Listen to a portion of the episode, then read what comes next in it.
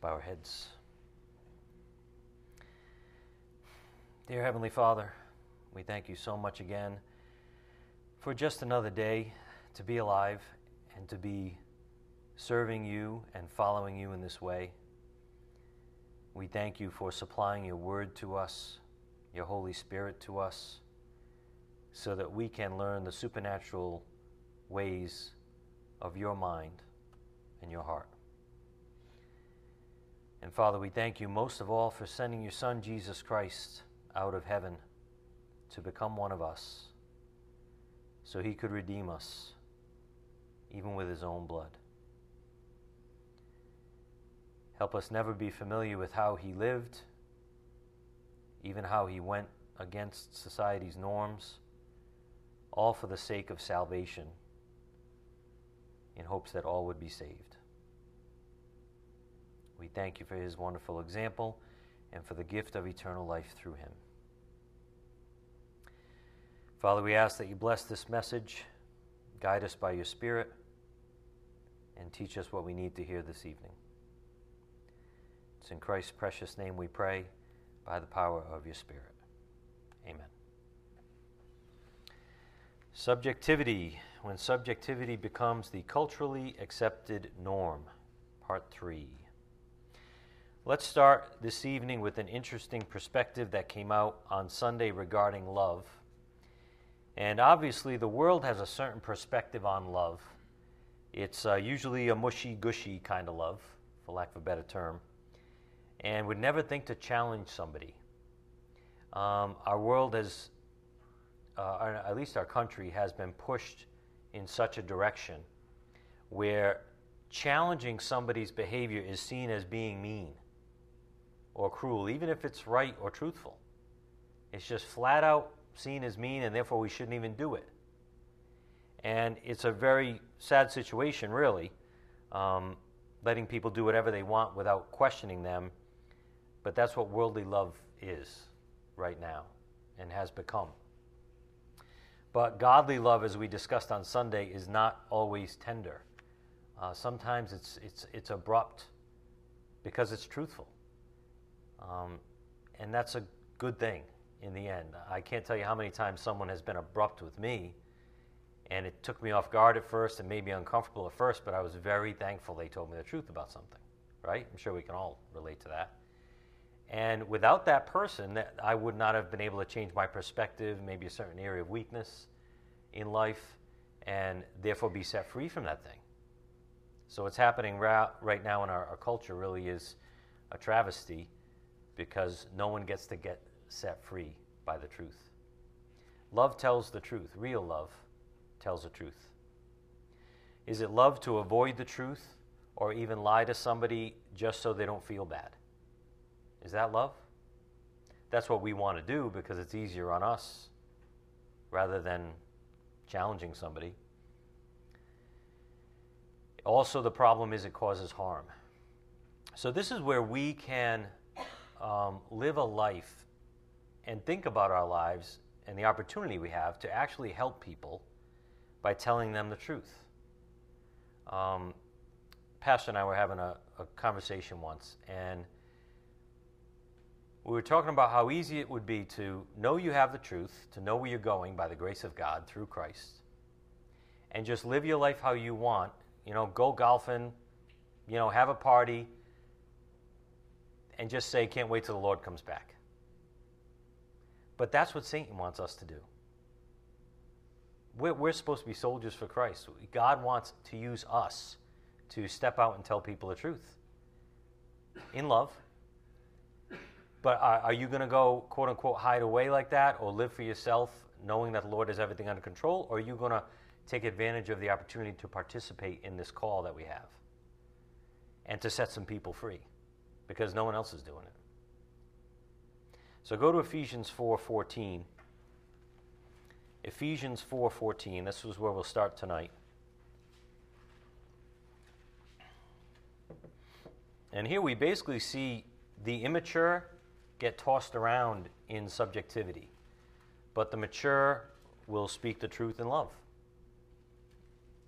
And, and we all have a choice to make, especially as we keep growing in the, in the Word uh, God, the Spirit, is going to challenge you, convict you to not live for self, to not hide away in the golf course or whatever you want to do, to be a good soldier for Christ and, you know, consider those that are lost.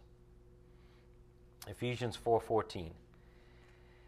As a result, we are no longer to be children, tossed here and there by waves and carried about by every wind of doctrine.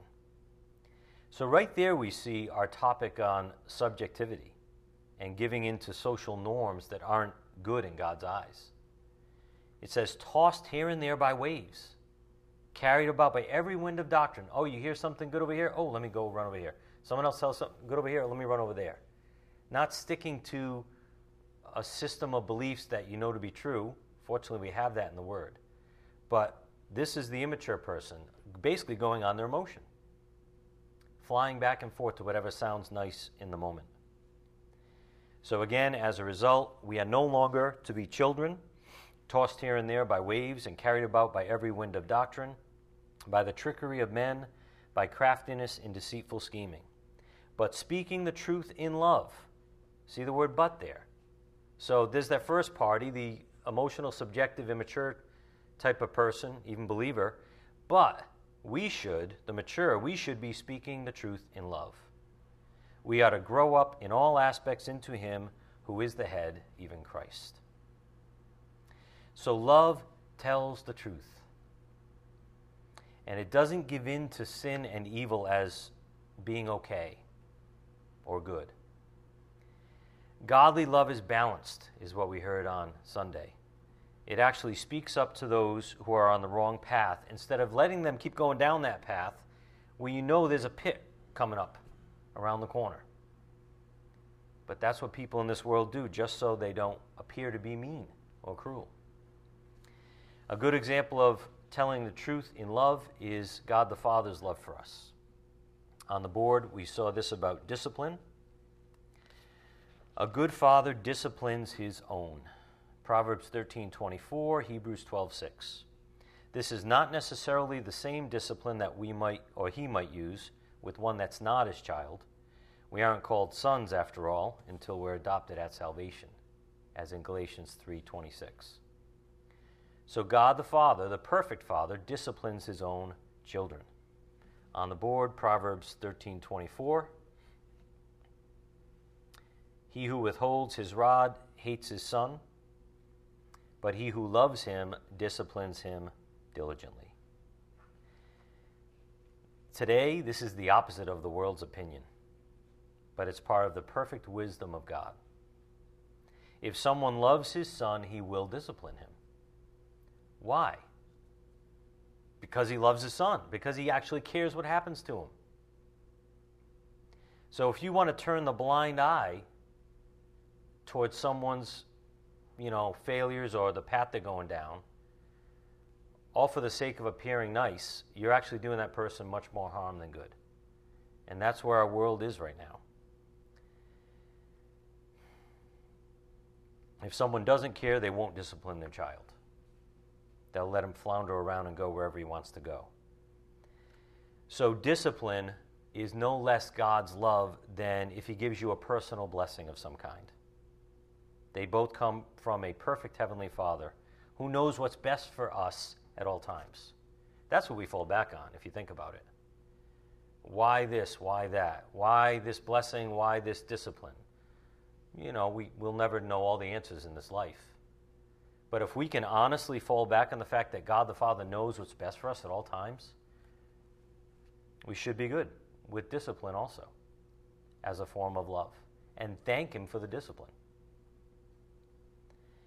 We all need to understand and accept also that our great shepherd will have under shepherds lead us and guide us by his own spirit. And this provision from God, this man of God who's following his spirit and his word, is called to discipline us at times as a divinely appointed authority in our lives.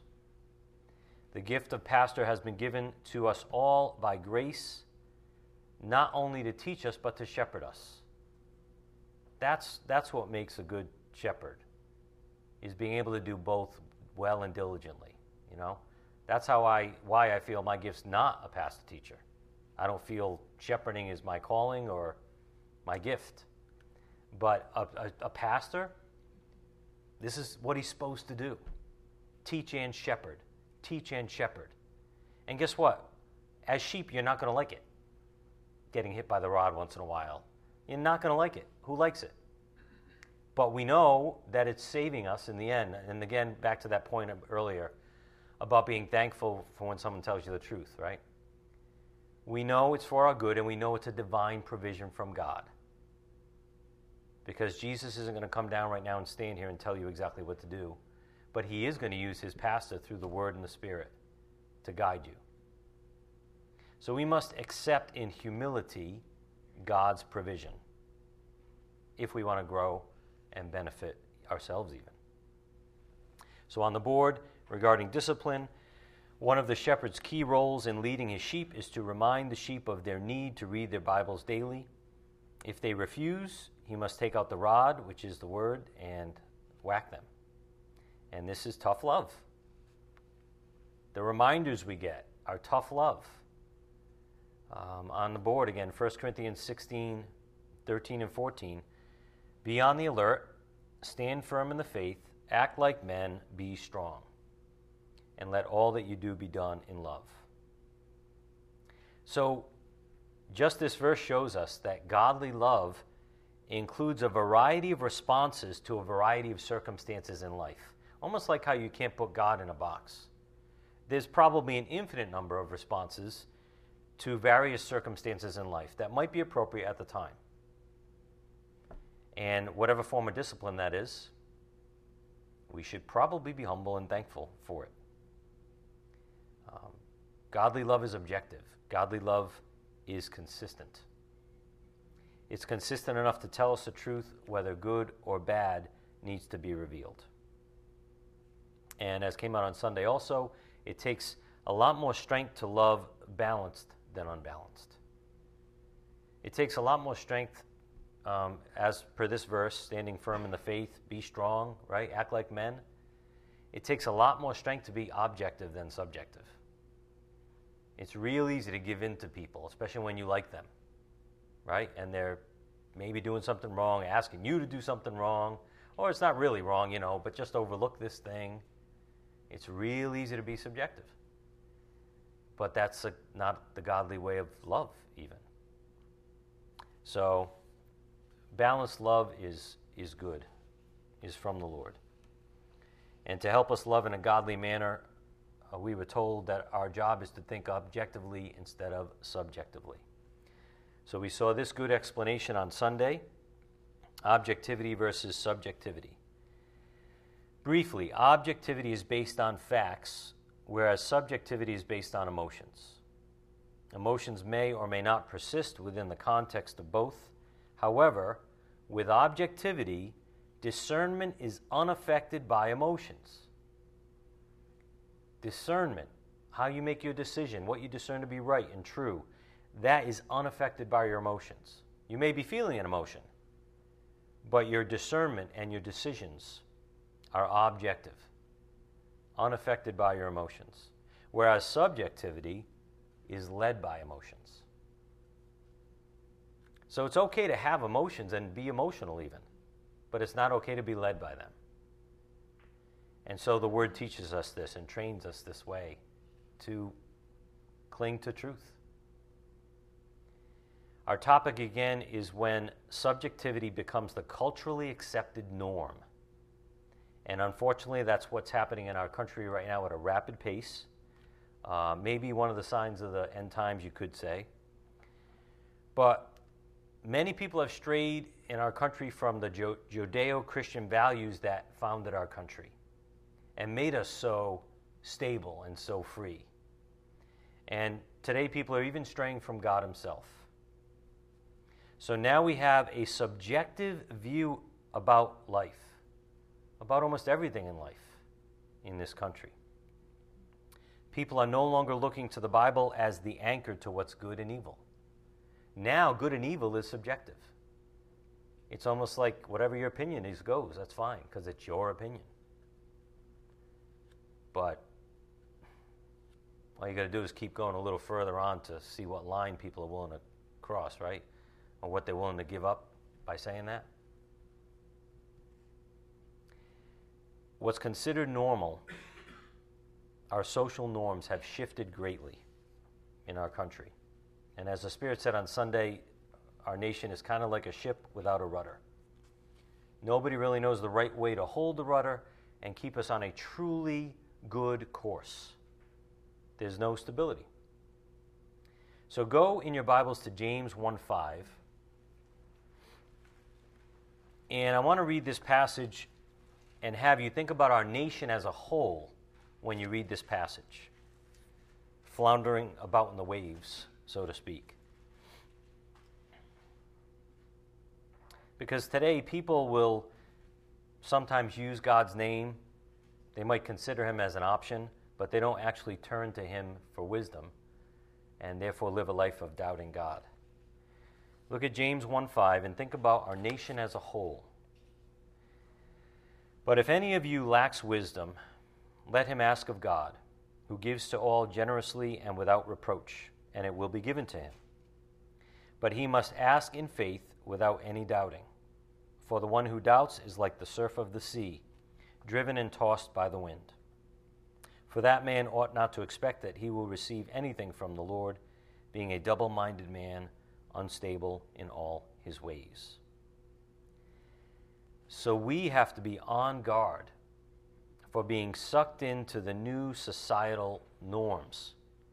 Because this is what's happening in our country that people are tossed about to and fro emotionalism, subjectivity, anything goes. There's not, nothing to cling on to that's stable. As a reminder of what we've been talking about on the board regarding societal norms, social norms or mores are the rules of behavior that are considered acceptable in a group or society. People who do not follow these norms may be shunned or suffer some kind of consequence. Norms change according to the environment or situation and may change or be modified over time. And on the board, Jesus Christ and his gospel are a perfect example of disruptive influences to societal norms. Jesus disturbed the Jews so much disturbed their way of life and their way of doing things so much that it drove them to murder him. I mean, just think about what it takes to bring people to that point. Jesus didn't just offer a different brand of teaching, he went directly against the establishment, the society accepted establishments. He went directly against these things. And so much so that it forced people to either embrace him as the Lord that he was, or to attack him and hate him. He didn't leave room, in other words, for like, you know, an in between or your opinion's good and whatever you think is true is true. He stood on the truth. He revealed himself as truth and, and didn't apologize for it. And at the same time, did it in love, don't forget. I'm not saying start going around tell everybody, bash everyone over the head with the truth, right? So we are to be like truthful and, and not compromise and do it in love. So the Lord also, think about this, he was willing to suffer for telling them the truth. If anyone knew he was going to suffer for telling the truth, it was the Lord. But he did it anyway because he loved them. That's what love does. Love doesn't lie or sugarcoat things. Jesus wanted to save the Pharisees too. And that took a willingness to challenge the norms of their society face to face. And he knew the consequences. On the board, challenging societal norms.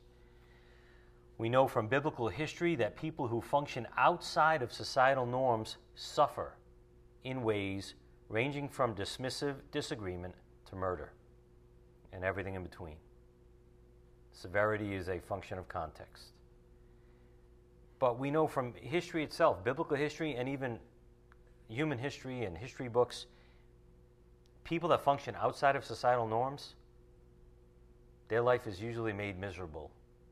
And to the degree that they stick up for the truth, usually the, misery is higher, even all the way to murder sometimes. But is the truth worth it? Or do we love them enough to tell them the truth? Think about peer pressure. Think how that influences a person and their decisions, even if they think something else is the right thing to do. Think about how, how peer pressure changes your decisions. At least gets you to soften the truth. And emotion can sometimes capture a whole crowd as well. Because, first of all, nobody wants to rock the boat. So they give in to the emotional call of the group. You know, if you're sitting in a circle with 10 people and nine of them start getting emotional about this topic and you're kind of on the fence and you really know the right thing to do, but you kind of don't want to have all nine of them hate you. So what do you do? You just kind of get swept up in the emotion, let it ride. And now you're off floating on those waves, being tossed here and there. Maybe even adopting uh, or changing your own views. So let's be reminded of a passage that we've been covering in our Wednesday night Bible studies. Yes, there is a Bible study on Wednesday nights, open to all members. And that's another form of grace, by the way. I know many of you do take advantage of it, but it's between you and the Lord. Turn your Bibles to Acts 19:23. Acts 19:23. And here we see giving into societal norms and people stirring emotions to control the people.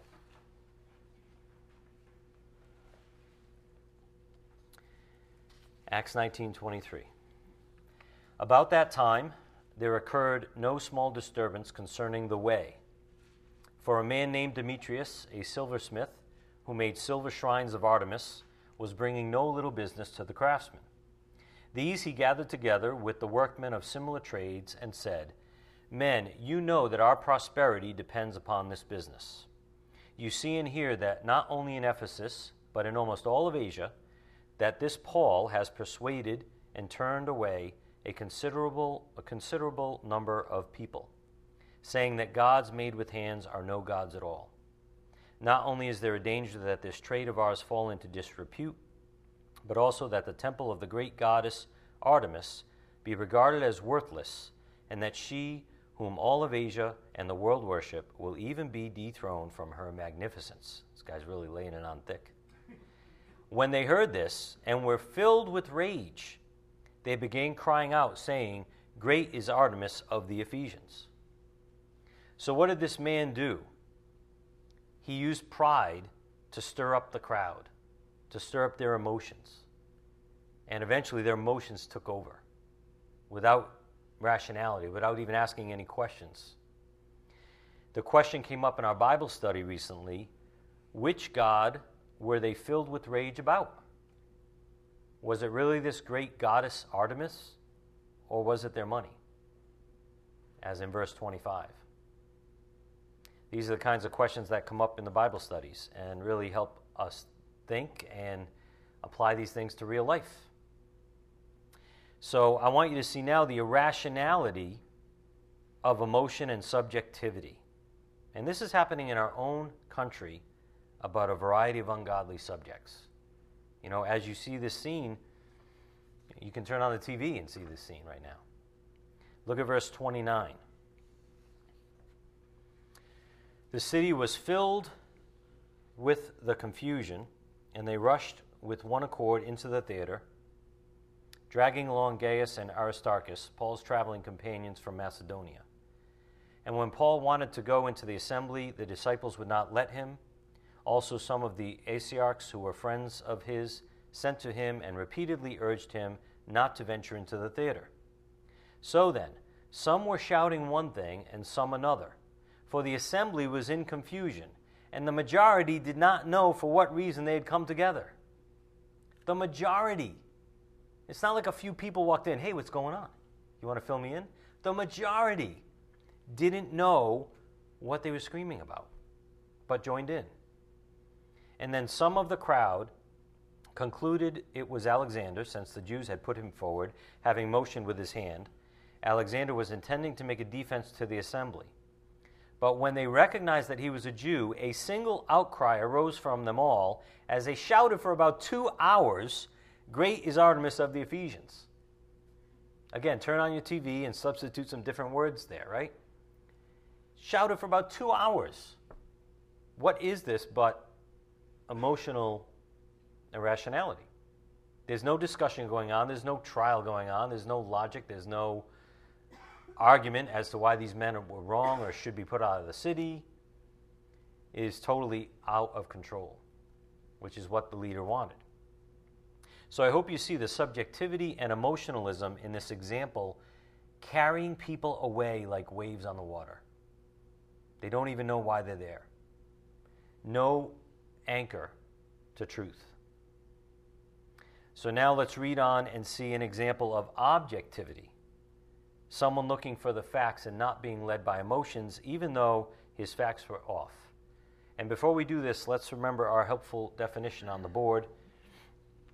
Objectivity is based on facts, whereas subjectivity is based on emotions. Emotions may or may not persist within the context of both. However, with objectivity, discernment is unaffected by emotions, whereas with subjectivity, it is led by them. So look at verse 35. And at least this authority figure stepped back and tried to be objective, even though his facts were off. Verse 35. After quieting the crowd, the town clerk said, Men of Ephesus, what man is there after all who does not know that the city of the Ephesians is guardian of the temple of the great Artemis and of the image which fell down from heaven?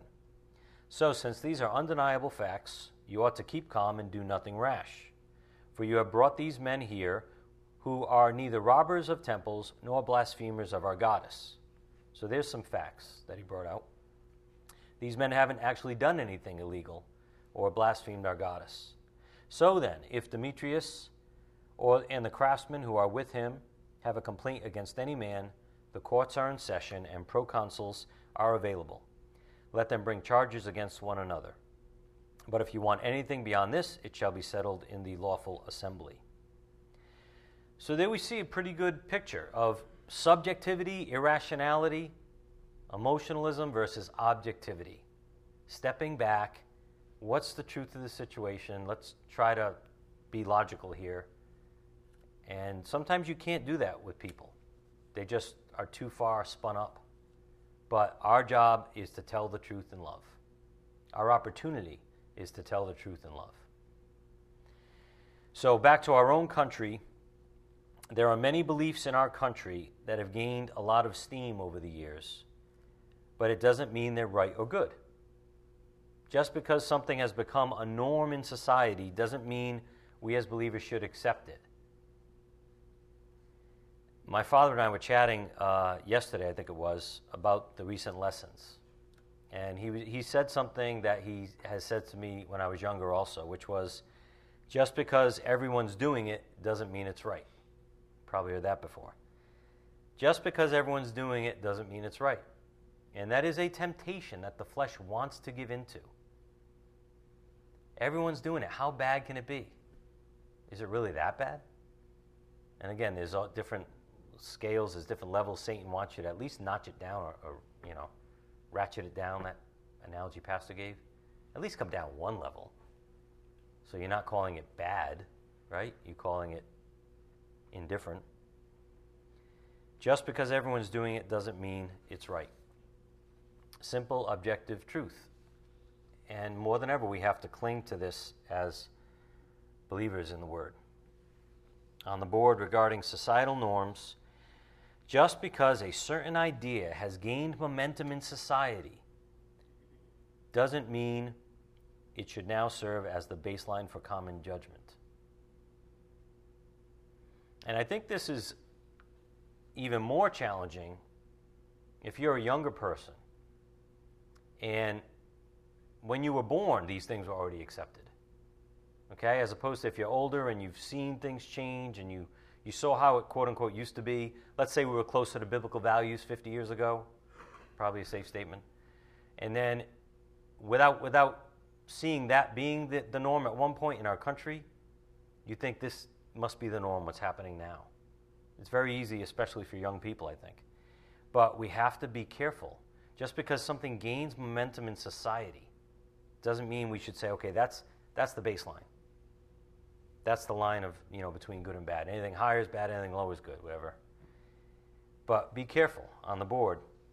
We must be careful not to assume that massive acceptance is goodness. We must fight the temptation to abandon our integrity to truth.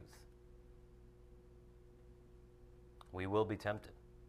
More on that later. So, back to our main scene. Turn again in your Bibles to John chapter 9, verse 10.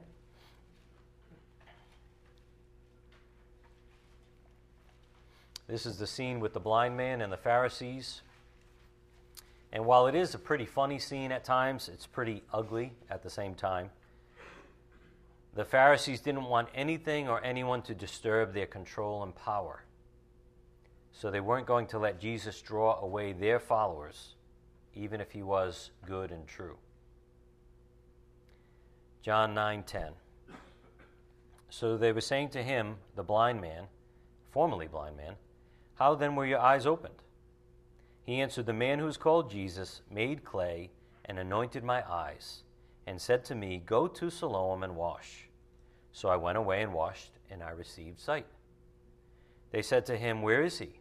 He said, I do not know. They brought him to the Pharisees, or they brought to the Pharisees the man who was formerly blind.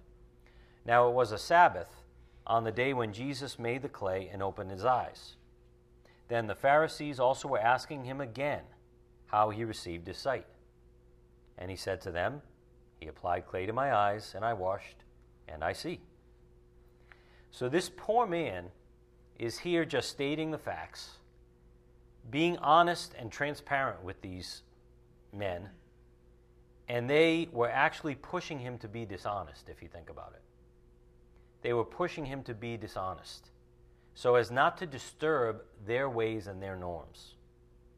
And we will be pushed to do the same in this world. We're going to be pushed to be dishonest, in, intellectually dishonest, academically dishonest in terms of the word. We're going to be pushed to give in to societal norms and drop our integrity.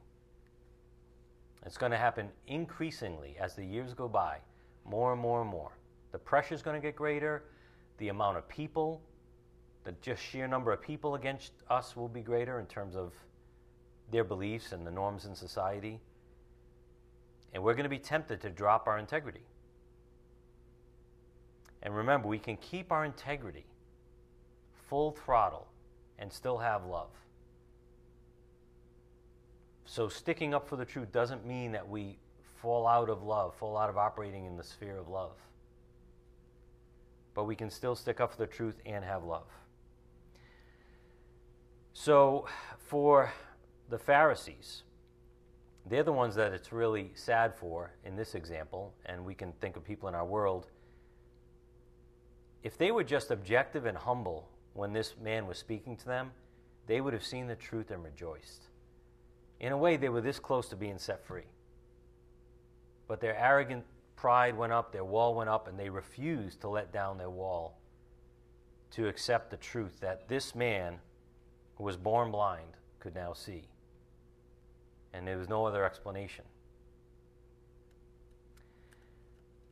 A society will often cling to their norms because they don't want to lose power and money, even though it's unjust.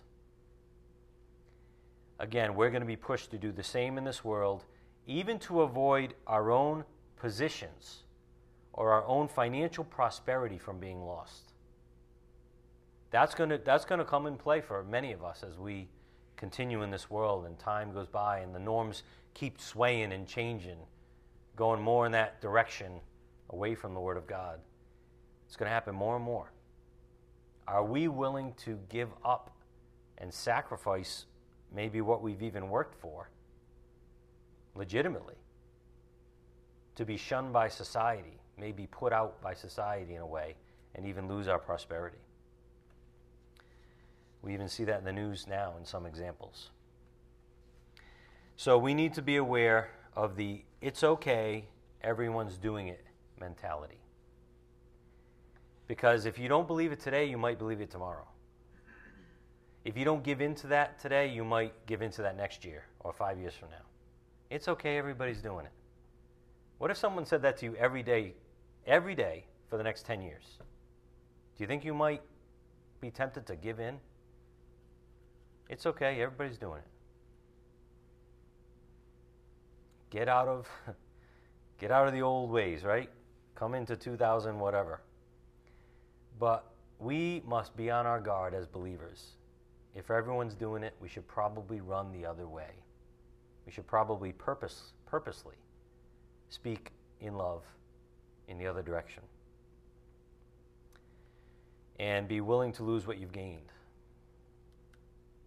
all to the glory of God. Could be reputation, it could be money, it could be friends, um, could be status, could be safety at one point, personal safety. Are you willing to lose what you've gained? I mean, think about what goes on in Muslim countries, people, to the Christians. Think about how men and their families, even, are threatened. And they stand firm in the faith. They're willing to lose it all for Christ. And we should look at those people and be like, there's my example. If they can do that, in that situation, I can do this under the societal pressure we have here. And remember, with objectivity, discernment is unaffected by emotions whereas subjectivity, it's led by emotions. So now the Pharisees start to go on a tirade against this innocent, truthful man and his family. Again, emotions are also irrational. And subjective people will branch out their arguments until they win. Even if the branches get really far away from the core argument, they'll keep going out, branching out until they cause enough pain, even to family members, so people just give in and give up. They wear you down by emotions and irrationality. I mean, it's difficult to explain facts to someone that's being emotional and irrational, isn't it? We've all been there. You can't do it unless they're calmed down and willing to listen for a time. So it's one thing if they're not going to listen to you, it's another thing to give in on the truth. On the board, we saw on Sunday subjective bullying.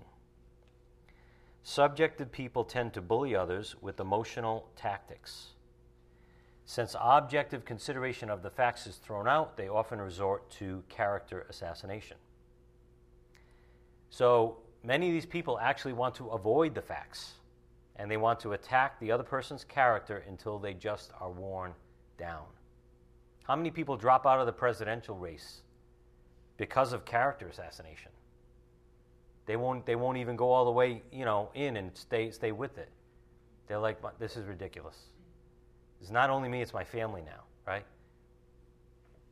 That people avoiding facts, you know, people that say, let's not let the facts get in the way of good argument. Some people just love to argue. Some will go off on an emotional tirade. They'll do whatever it takes to establish their agenda and ignore the facts.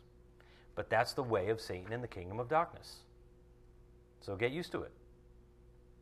We shouldn't be surprised. And that's why we come together right here to restore one another, to be built up, to be reminded that we're not alone in this fight, and that, that we can recharge our batteries and, and, and get the word and go back out there and speak the truth in love. So on the board, bullies realize they are weak against the facts so they resort to non factual tactics to make their case, regardless of how low handed or vile they may be.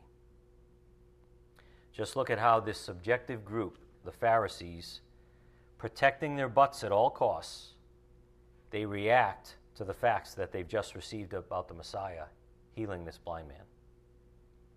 Look at verse 16. John 9 16.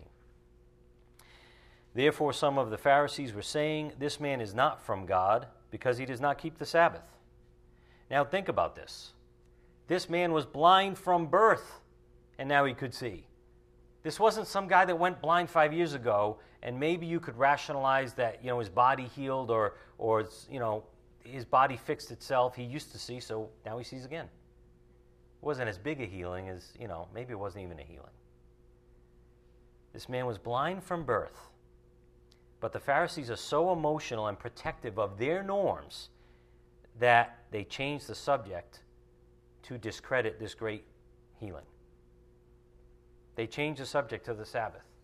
Something just happened that never happened before in human history.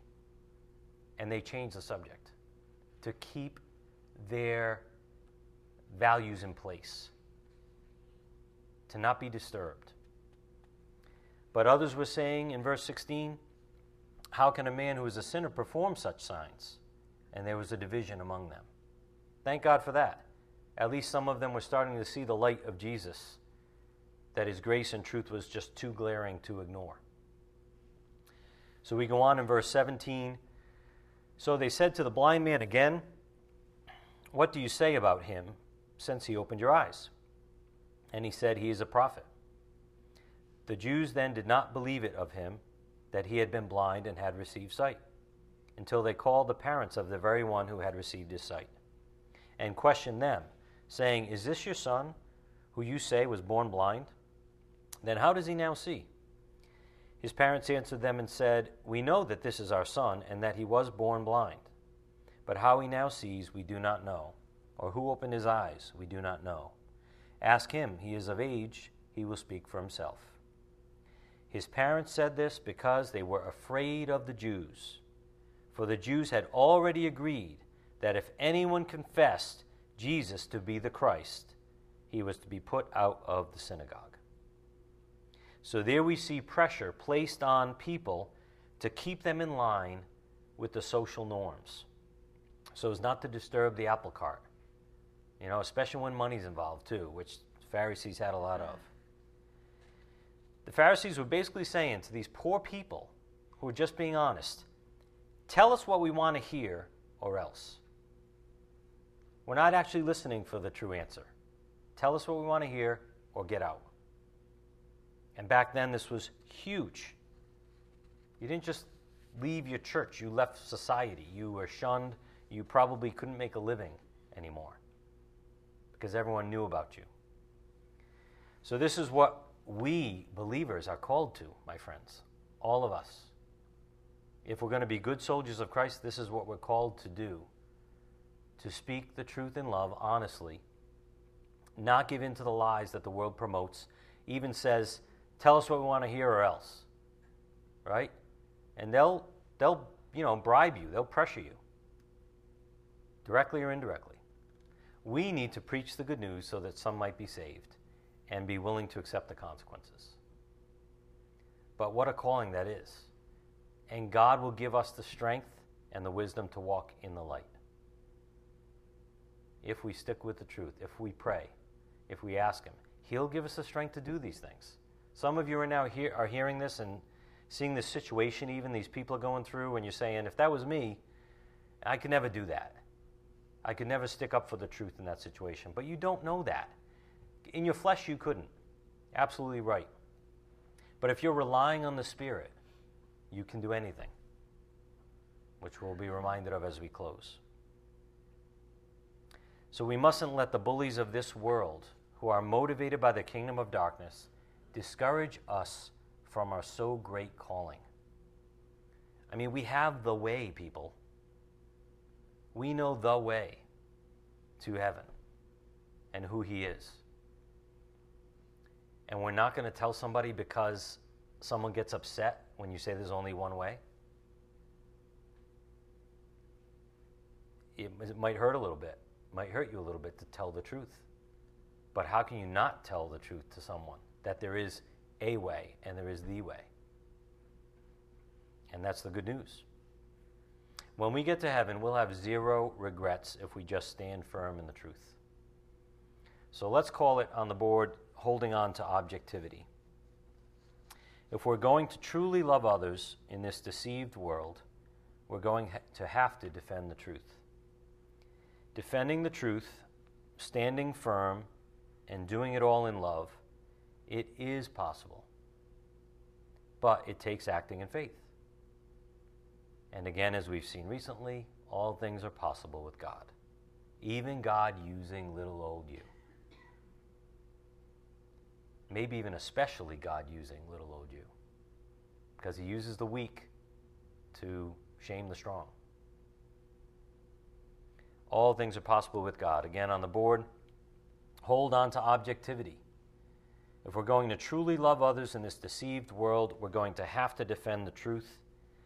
Defending the truth, standing firm, and doing it all in love, it is possible, but it actually takes acting in faith. And all things are possible with God.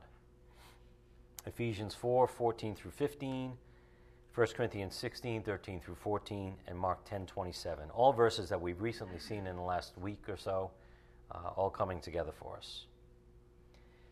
And when you defend the truth like this, when you hold on to objectivity in, a, in the face of antagonism or subjectivity, you may have to do it in strong language at times. But that may be the greatest show of love people have ever received in this world of deception. They used to everybody lying to them, telling them whatever they want to hear so they don't get offended, that no one has told the truth in strength and in love.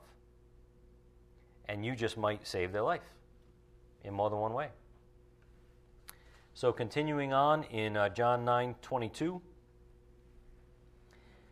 his parents said this because they were afraid of the Jews, for the Jews had already agreed that if anyone confessed him to be the Christ, he was to be put out of the synagogue. For this reason, his parents said, He is of age, ask him. So a second time they called the man who had been blind and said to him, Give glory to God. We know that this man is a sinner. He then answered, Whether he is a sinner, I do not know. One thing I do know, that though I was blind, now I see. So they said to him, What did he do to you? How did he open your eyes? He answered them, I told you already, and you did not listen. Why do you want to hear it again? You do not want to become his disciples too, do you? They reviled him and said, You are his disciple, but we are disciples of Moses. We know that God has spoken to Moses, but as for this man, we do not know where he's from. The man answered and said to them, Well, here is an amazing thing that you do not know where he is from, yet he opened my eyes. So on the board, we saw on Sunday subjectivity's quagmire. Errant societal norms cannot deal with godly truth. What did they do when this man said in verse 27, You want to be his disciples too? Why, why do you want me to say this again? They reviled him in verse 28. They hated him. Errant societal norms cannot deal with godly truth.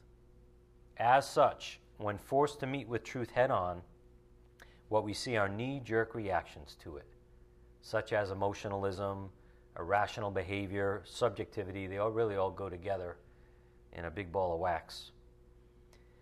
And here's the truly sad thing that came out on Sunday as what happens to the souls of those who give into societal norms as truth on the board. Since ungodly societal norms are threatened by the objective, immutable, stable truth found in the Word, they must base their laws of self governance on subjective, changeable, unstable ideas. People in our society today are floundering around all over the place like a fish out of water. Flip flop, flip flop, nowhere to go, no stability. Because the truth that they are sold keeps on changing. I should say the lies that they're sold keep on changing. But this apparent truth that they're sold in this world keeps on changing. And what motivates a lot of this? Money. Back to money. It's why most magazines and TV shows make millions of dollars. They're always come up, coming up with new things to report to get more viewers, to get more subscribers, to make more money. That's why things keep changing. That's one of the reasons things keep changing. Either to make more money or so people don't lose money.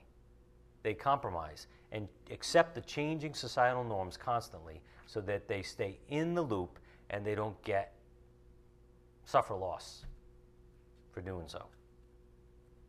And some of these, let's call them news organizations in the world today, they even force new things, new stories, fudging the truth to make a compelling story.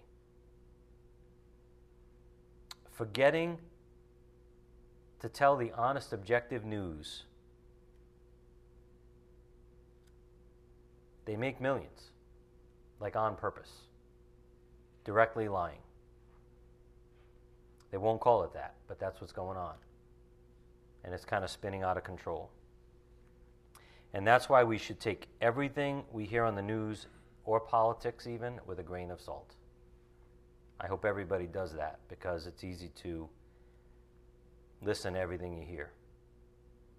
Remember, the world system is controlled by the kingdom of darkness, and that's where a lot of the stories are coming from that we hear on a daily basis no matter which side of the political aisle you're on.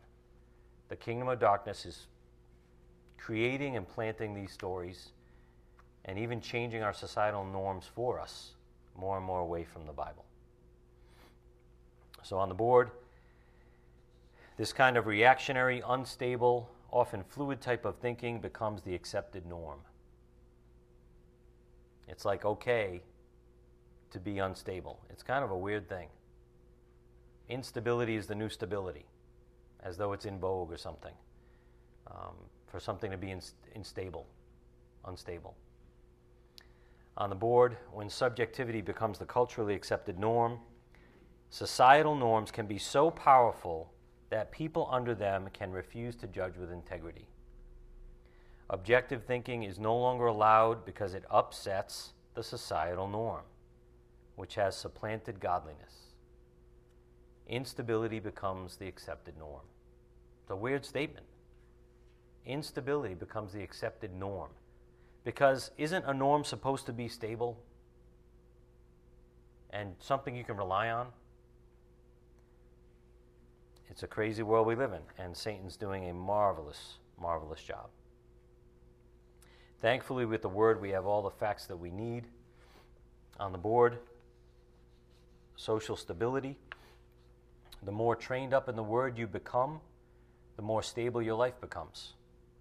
This is due to the objective nature of truth in the soul.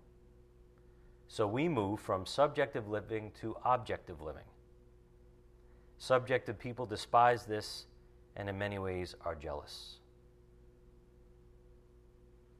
So here we are being built up in the Word and developing a, a further and further uh, objective nature of truth in our own souls, right? And the world's going the direct opposite way. People in the world are going the direct opposite way. So, this is why I think the clashes are going to be so much more extreme. So, here you are training in the Word for 10 years, and the other person's training in the world for 10 years. Listening to everything they hear, accepting it, changing, go with the flow, everything's okay. So, 10 years later, how far apart are we? with that person that we just meet one day in the coffee shop. So here you are with the stability of truth in your soul, and you're standing objectively on the truth of the Word and creation and God and what life's all about. And that person has a totally foreign, totally different perspective on life. What do you think is going to happen 20 years from now when you bump into a stranger at the coffee shop? What is their perspective, how they've been trained or brainwashed? And how have you been trained in the Word so much? Now you're stronger in the Word, and now you really don't mix oil and water. So we got to expect it. We got to expect it. And that's okay. We can be there to help save these people, even though some of them aren't going to hear it. What did our Lord say about truth on the board? In John 8 31 and 32. Jesus was saying to those Jews who had believed him, If you continue in my word, then you are truly disciples of mine, and you will know the truth, and the truth will make you free. So, the more we stick with the truth and we develop this objective nature of thinking from truth, we get more free. The truth gives us peace and stability, and we're set free from being subjective or a slave to the way the world thinks and the societal norms are flowing. We're set free from that because the world is building us up. And those chains are left behind more and more as we continue to know the truth. We can have stability and honesty about the truth that only God can give us, and therefore we have His peace. And that's why you're going to stick out like a sore thumb to the world sometimes. Because chaos could be going on in the world, even right down the street, in the presidential office, around the world, terrorism, economic markets crashing, and you're standing there at Starbucks peacefully, having the peace of God. And people aren't going to like it.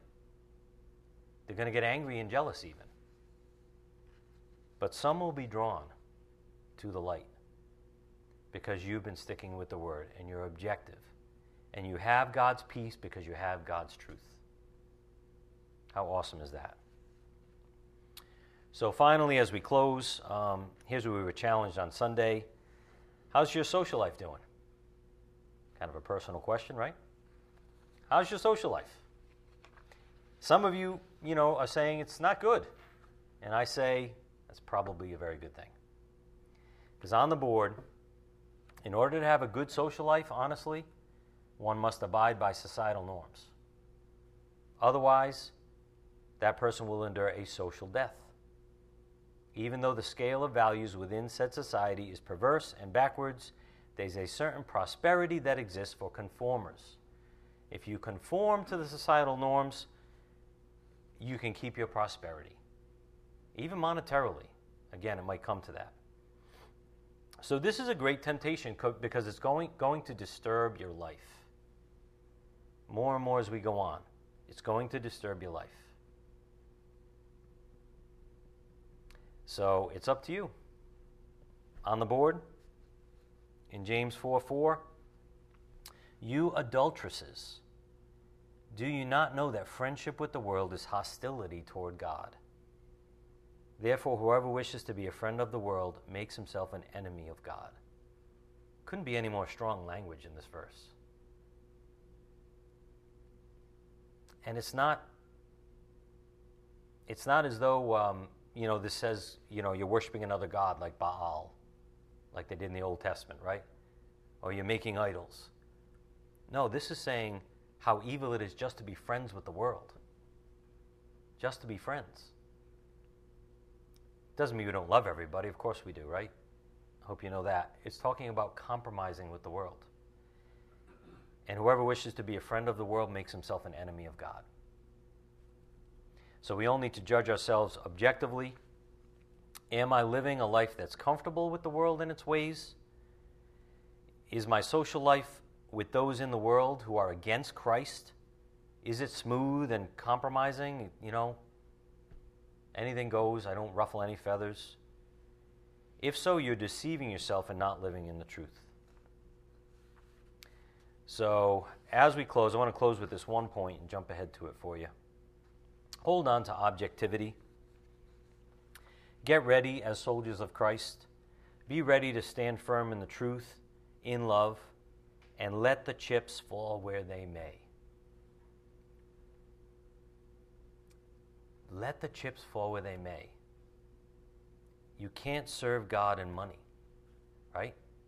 Jesus said you can't serve God and money. And there might be a time when you're tested and you literally have to face losing everything or losing a lot of your prosperity. Stand firm in the truth, in love. Let the chips fall where they may. Let God take care of you. Jesus did that. He was hated for it,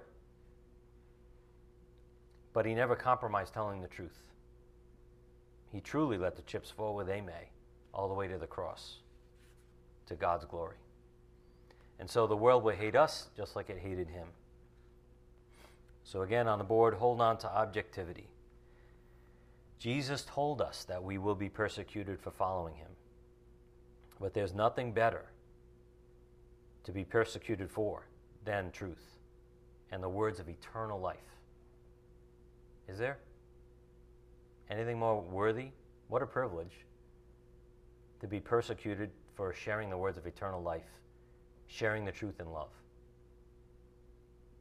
Hold on to objectivity. In love, continue to tell the truth despite societal norms, and by God's grace, we might help save some. Let's bow our heads. Father, we thank you so much again for your truth that sets us free. We thank you for this awesome, wonderful calling on our lives to live in the Great Commission, to honestly share the truth with people about all different subjects in life. And help us, Father, understand how to do this in love. Show us how to do this. We need more faith. We need more guidance from your Spirit. And help us to, most of all, hold on to our integrity, hold on to our objectivity in the Word. We thank you for these lessons. We ask that you bless us as we go. It's in Christ's precious name we pray, by the power of the Spirit.